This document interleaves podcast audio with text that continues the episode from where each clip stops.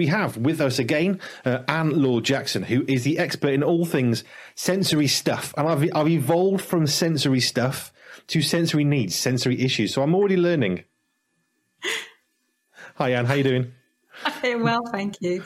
Good to see you. Every day's a learning day, isn't it? As it ought to be. As it should be, yes. We always learn new things. It's brilliant. Um, mm. Last week we touched upon uh, issues around somebody who'd had a brain trauma from um, brain cancer earlier on, who's an adult uh, now and was having issues with um, how do I do better remembering things because he's got specific brain trauma. But the other part, which I just wanted to reflect on, was he said people really don't get his struggle. So they'll say, oh, yes, I forget things sometimes too. Which, whilst it may be inherently true, is actually then undermining his genuine, I have a brain trauma, not just mm. I'm a bit forgetful. Um, so it's encouraging that he was so encouraged by you. But yeah, it, it's one of those things, isn't it? When we, we, we can see the disabled badge on a car and someone gets out in a wheelchair, fine, they're disabled. But we don't understand perhaps when someone gets out of a car in a wheelchair bay, but there's no wheelchair and they're walking. Because we don't understand that even someone who's got extra needs, they're not always going to be, you know, perfectly linear. They're going to have good days and bad days. So, have you got a kind of a more gen- general response? How do we educate people with our own specific needs without being overly offensive or unnecessarily defensive? How can we go into a situation better when we've got additional needs, specifically, obviously, for you with with the sensory issues? Yeah, it is. It is one of the biggest things. I, I think if we can check our own heart um, and acknowledge that folk are coming from a place of of not understanding so that so that first they will be able to hear anything that we do have to say anything that we do have to communicate Um, they'll at least um, not be put off by our very essence of our very being because if we are absolutely defensive or we are frustrated or we're just we've just had enough we're just fed up that folks don't understand and just they just don't get it it's like we need grace we need compassion we need a, a real dose of goodness of godness just in us to to infiltrate that through. So in in the first instance, how we are and how we respond to things um, is absolutely how God would want us to do. Hmm. So, but then we do need to educate. We we do need we do need to talk, and it's a combination of regular things that are out there. We might have little books. There might be, if, if, it's children's stories to help other children understand. There, there are books that other children might be able to read that parent can pass to parent. Um, it's nice if you can create a little story about your own family. Um, if you want other families to understand, and, and, that's a way that they will understand it. So you can write a little book about it, uh, write a little leaflet about yourself. I think having those also little lanyards um, you know, the, the, the, sunflower little lanyards that folks have as a way of communicating if you're going through an airport, the special assistance, um, anything that we can find that will signpost people when it's not obvious from the outside as a way of at least raising awareness in community that this that we are different something something is different uh, so we're talking about how we can um, help others understand our our situation because you were talking about at the airport you can have like a, a lanyard mm. that can then alert people. But I really like the idea of a book because that's a great way of engaging, especially children, to help them understand because our normal isn't necessarily everybody else's normal, is it? So actually helping ourselves as a family to ha- to realize, well, this is what we go through every day, but people don't know that. Mm. So um, yeah, I love the book. Have you seen some of those? Um, I've advised folk to do that. and That'd folks, really I know they've written their own little their own little things. It's part of um, the sensory super system that there are communication tools that, that we've developed. Um, I haven't seen a, a published one, but I've, I've, seen ones that families have, have, literally just, just put together. They've got pictures um, of themselves, of their family, how they work. They've written a little description, and it's really lovely. It's really lovely and it helps. Be, yes, yeah. it's something you can read to others, and then the children can understand as well as other adults. Um, but it, we don't know what we don't know. Mm. It's just a phrase I use fairly frequently. We don't know what we haven't yet been told. Yeah. Um, and what's normal to us isn't necessarily normal for everybody else. So being able to do something creative, you know, we're not talking Hollywood levels of quality. It's just a story that's personalized that can show others this is what we're going through that might also then help others to understand that. Um. I'm thinking about other things we could do along those lines. So things like uh, in school, whether you can, you can get and talk about that, but they might have already understood that. But in the church context, we've got people with sensory needs. So here's here's a story that might help you understand how we can engage with other people, which is which is part of life, isn't it? Mm. And I think social media has is, is really helped explode this. So people are able to now express their personal stories um, out on social media. So I think that's a really lovely outlet because there's nothing worse than than than living with it and holding it in and just not knowing and feeling that nobody understands. We know that God does, and that's amazing. And there might be some close friends um, and family that that do. And sometimes that's enough, but there's other times that actually you do want to broadcast to to everybody and say, yeah. Know, just just raise the awareness. Let's be more compassionate. If I'm struggling with something, other people are going to be struggling with something else. Um, but so yes, the social media is great for that. Blogs are great. Uh, it's just having that outlet for, for, for folks to express it, but it, to express it well. Um, yeah. Well, I'm hoping that um, that the, the chat with the brainstorm will come back and let me know how he's gone on with some of your suggestions, or what from you said he's been able to use in his his situation in his life that could maybe help others. Because again, if if people see us, they may not know anything.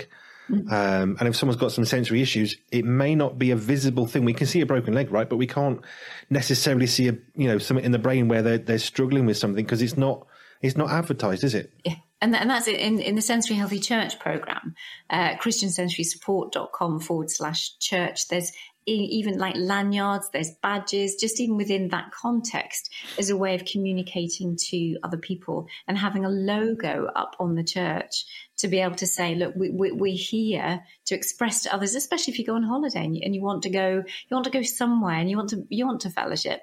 Um, but you don't know where to go. And so we are creating a register, a directory, so that churches can be put on there, or even if there's any other environment that, that wants to be put on there, but just so that they are sensory healthy. Um, and that they will acknowledge, they will ask questions, they will want to respect, and they will have accommodations and different things available to help. Yeah, oh, that's really good.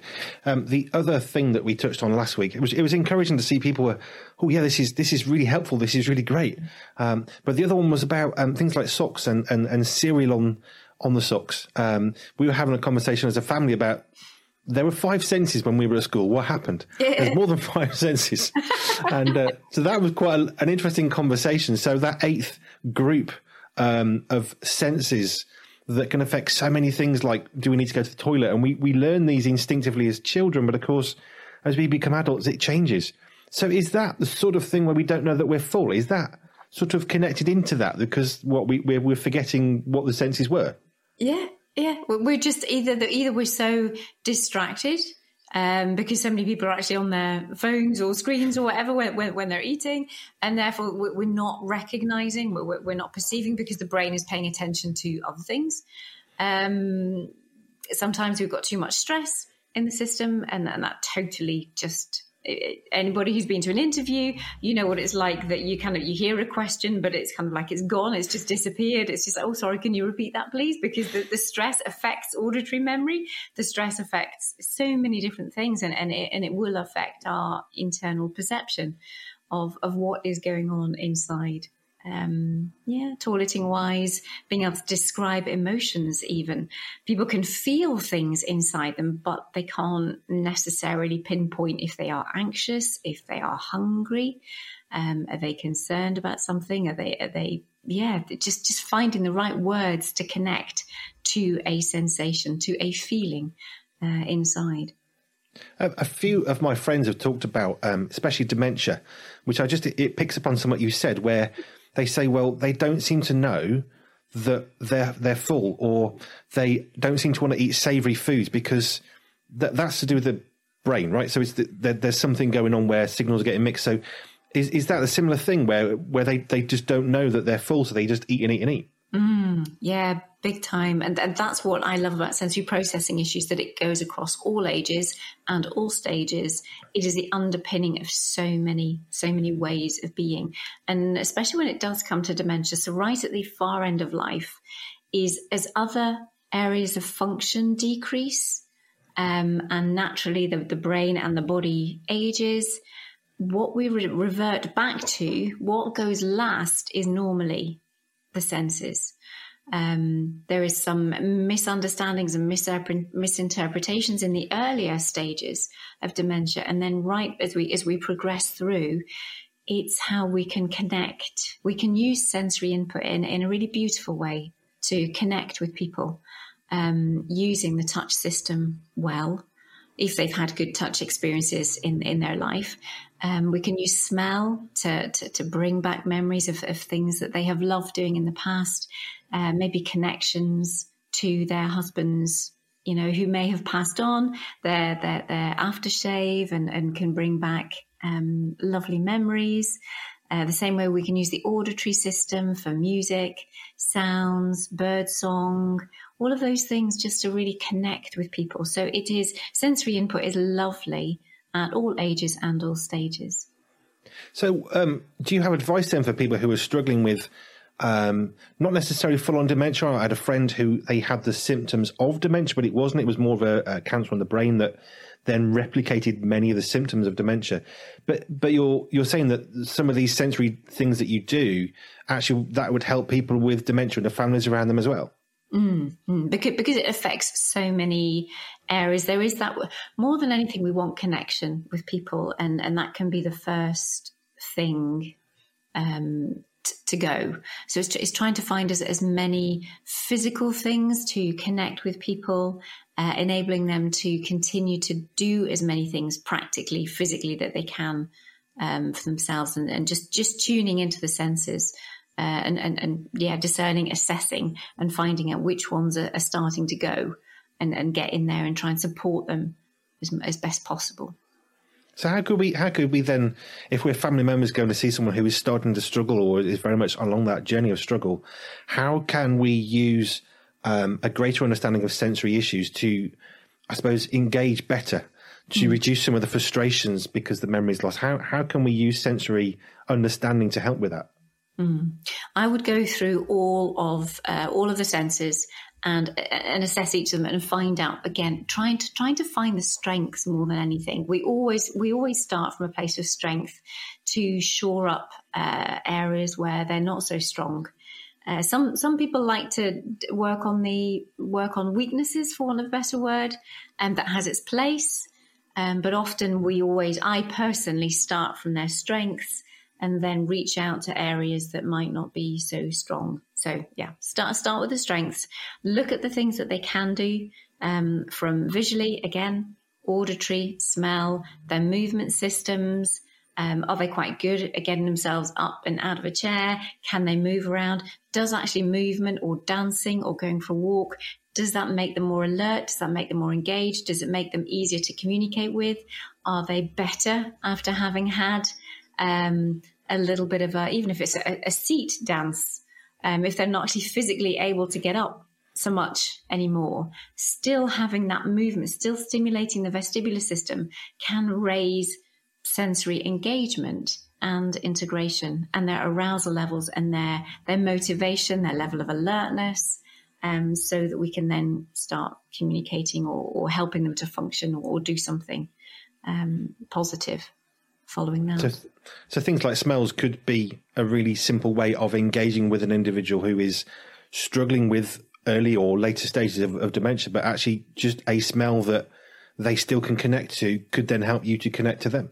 Absolutely. Absolutely. Yeah. And, wow. and it's slowly and systematically working through, slowing everything down that we make judgments about and taking the time to look carefully at each of the senses and taking the time to think about how could we input into each of those senses in a way that we can get that connection. That's really interesting because one of the things that you were suggesting for the person that was struggling from a brain trauma was about making things bigger, like um, a font size bigger, so that your brain is then able to move at a slower pace. Do you think there's some issues around sensory um, development that is to do with the speed at which we work through social media, through computers. um, mm. through smart speakers. You know, we don't have to think how to type anymore. We just type and it kind of fixes it for us. Um, do you think that our engagement through, I mean, we're speaking via video, which is interesting uh-huh. irony in my question, but do you think stuff like this is changing how we are able? Is it is there a detriment? Do you think to social media in terms of our sensory things? I think it's a fascinating question. It'd be really interesting to see over time what kind of what things come to the fore, and, more research, and the more we investigate who we are and, and how we are. Um, I definitely think I, I, know that it's affecting attention. Um, that's for sure, and the way that our brain is able to to settle in our attention spans getting shorter and shorter and shorter. Um, I, I, I, have no evidence to be able to prove anything from an actual specific sensory perspective. I, that there is plenty that we do know, and that behaviours and functions that, that we do know because of that lack of integration, that lack of, of good development and, and connection um, from from the womb uh, upwards. So, but that that's as much as I can comment on that one, I think. And uh... no, that's fine. it just struck me as I was thinking about how we engage with things. I mean, yeah. Amazon same day delivery, we, we expect, we talk about the fast paced world, that's fine. But literally, and if we, we buy on Amazon, we expect it the same day if we're near enough to a city. Mm-hmm. And, and how much of that mentality towards life is affecting everything and then negatively affecting our sensory engagement with people and with life because we're expecting immediate not even satisfaction or gratification, just a, an immediate response. And then if we're speaking to somebody else, then we can expect that same response from someone who doesn't have that engagement like we do. Therefore, it's a, there's going to create a more of a, a, a, tension. Do you know what I mean? Yes. Yes. Yeah. I, I, I think that's um, when we, if, if you do have a typical brain, you are, we are all adjusting and we are all being stimulated to think faster. We are in environments that are really noisy. Even now, the fact there's a big surge into nurseries. Um, so children that may have been at home, say for the first five years, all of that is disappearing, or lots of that is disappearing as well. I think there are there are moves for you know folks moving into home education. That there's moves moves away, but I think society in general is becoming a lot more um, cluttered uh, I think toxic's a, big, a bit of a strong word, but it's more. There's more clutter in the environment for the things that we that we hear, that we see, that we smell, that the biz and the, and the, and the buzz and everything that is going on. I think our society is definitely um, flooding our senses more, and most of us are adjusting to it um, and being able to process things quicker. But if you do have an issue, if someone does have an issue, then I think it makes it worse for them. And it does it doesn't help us to be more compassionate because we're expecting everybody else to be living at the same pace uh, that we are. And, and and I think that we've forgotten just quite how we really ought to be. It's very good and very healthy for us for our brains to be slowing down. Um, and therefore the, the retreats out to the country um, really important and to hear things differently, not always to have the cars in the background, not always to have all of the sound and the sights and the smells of, of our city lives and our, our village lives, even sometimes. So it makes me think about something else then. So we often kind of joke about, um, you know, we, we're chatting to our parents on a video chat and, and they can't understand how to press the right buttons. And there's a sort mm. of an, an, ongoing joke about that in films and whatever.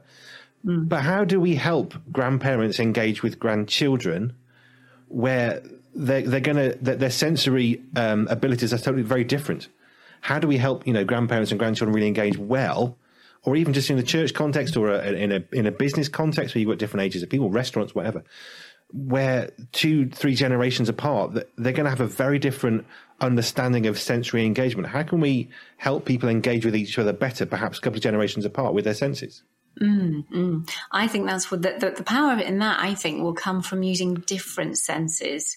Um, I think visually, because of screens, there is a massive difference in in, in processing and perception and the, the speed at which people want things visually to go. Um, but the tactile system, the touch system, and the the body systems, this proprioceptive system, I think those are real areas of connection. Um, depending on the context that folks are in. But if you have, you know, grandparents and, and grandchildren at home, it would be absolutely getting hands in with messy play, doing the gardening together, washing the car together, those practical, those physical movements that you are doing, that you're having a shared experience. Um, as I say, you know, gardening, you've, you've got your hands in, you're collecting things, you're moving, you're, you're pushing wheelbarrows, which is all really good sensory development. And it's lovely when younger ones can help older ones that might not be so physically fit anymore. But it's a lot of that physical activity that's so important and powerful to our sensory systems to keep us happy and satisfied, regulated and coordinated, and everyday activities. If we are purposefully and intentionally aware of the activities that we do can be really helpful. So I would, as far as generations are concerned, I would very much be going for how we can share um, touch experiences and physical movement experiences um, together. So the likes of the washing the car or the washing the windows is just, you know, the water um, that you are sharing um, and just just having that sensory input that both both will normally um, appreciate or understand what those things are. Yeah, that makes sense. I remember watching something about um, it was a retirement home for people, and they had quite a lot of uh, adults with uh, dementia. And they had a, they were very unique because they had an approach whereby they would get the people who were residents not just to be cared for, but to care for the home that they were all sharing. So they were getting into paint walls and they had a tuck shop and they, they put it into sort of 1970s colours because that's when they would have thought about a tuck shop in a youth club. And it was a great way because they were engaging, and I'm, I'm understanding it now more from what you're saying because they're engaging with, with not just um, senses and smells, but colours and things that we're going to trigger memories rather than just say, Do you remember when? Yes. Actually, they were able to live for that moment and it made sense to them. And there was what the manager was saying is they're much more relaxed because they're now part of it rather than us just caring to them. Now we're caring for each other. And that's all part of the sensory thing, isn't it? Oh, it is. And and what the loveliest thing is when I when I've seen in some of the um some for older folk bringing in babies so they can get that touch they can just hold them. And goodness me, is that really settling? You've got that deep touch pressure going into their bodies, but there's that emotional connection. Um, and mm-hmm. that's again so many so many people whether it be teenagers or older people don't always have positive touch anymore um, I, I i'm a big hugger so if anybody does see me, okay, it would be nice to know who you are before you come and give me a hug. But it's in, essentially, I will always, always, always love a hug. It's, it's, I, I really appreciate my, my, my touch system.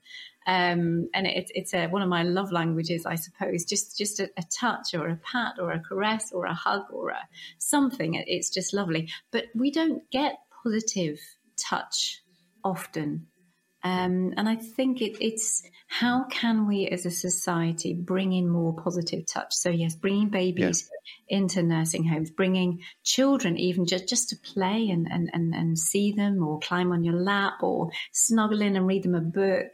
Those are, are really powerful, underestimated. You know, people don't realize the power of, of those things. Um, and simple and things. Yeah, they are simple things. I loved it when there was um we saw it um we, we have had it here people on the streets uh, and it was like you know give give someone a hug. I don't know if you have them over there. I don't know who else does them um, around the place, but people literally going on this on the streets but having a sign that you know I'm here if you if you want a hug and I think that's lovely because people go down down sexual routes they go down uh, all kinds of routes to try and meet those needs whereas if we can provide a positive touch then people aren't won't seek that sensory input in a more inappropriate way. This comes back to focusing on the strengths and the positives, isn't it? Mm. And working with those. Thank you so much, Anne. Again, um, people were so uh, bowled over last week. Just um, the comments I got were so she's so compassionate, she's so knowledgeable, she's making this that's kind of an interesting into a really fascinating topic, even more so. So, um, yeah, I'm looking forward to more and more of these. Um, if people want to know more, then get in touch. Hello at pure247radio.org and send your questions and we'll, uh, we'll pass them on to Anne to answer for you here on the radio. So, Anne, thank you as ever. It's been a pleasure. It's always a learning thing for me. It's great. I'm really starting to see more of how sensory issues actually affects us all in so many different ways. I'm starting mm-hmm. to understand it. So I'm really grateful for that for myself, let alone anything else. So thank wonderful. you. Thank you so much for the opportunity to share and to be to chat and to answer questions. Thank you. Great. Um, give us your uh, website that people can best make contact with you if they want to find out more. AnneLaureJackson.com. Cool. And we'll um, add that onto the uh, the video as well when it goes out, um, which it will do. Thank you. Have a great rest of your day, and uh, we'll see you again next week. Yeah, see you soon. Bye bye. Bye for now. Pure 24 7 radio is listener supported, which means we are free, online, and always pure because of the generous support of our listeners.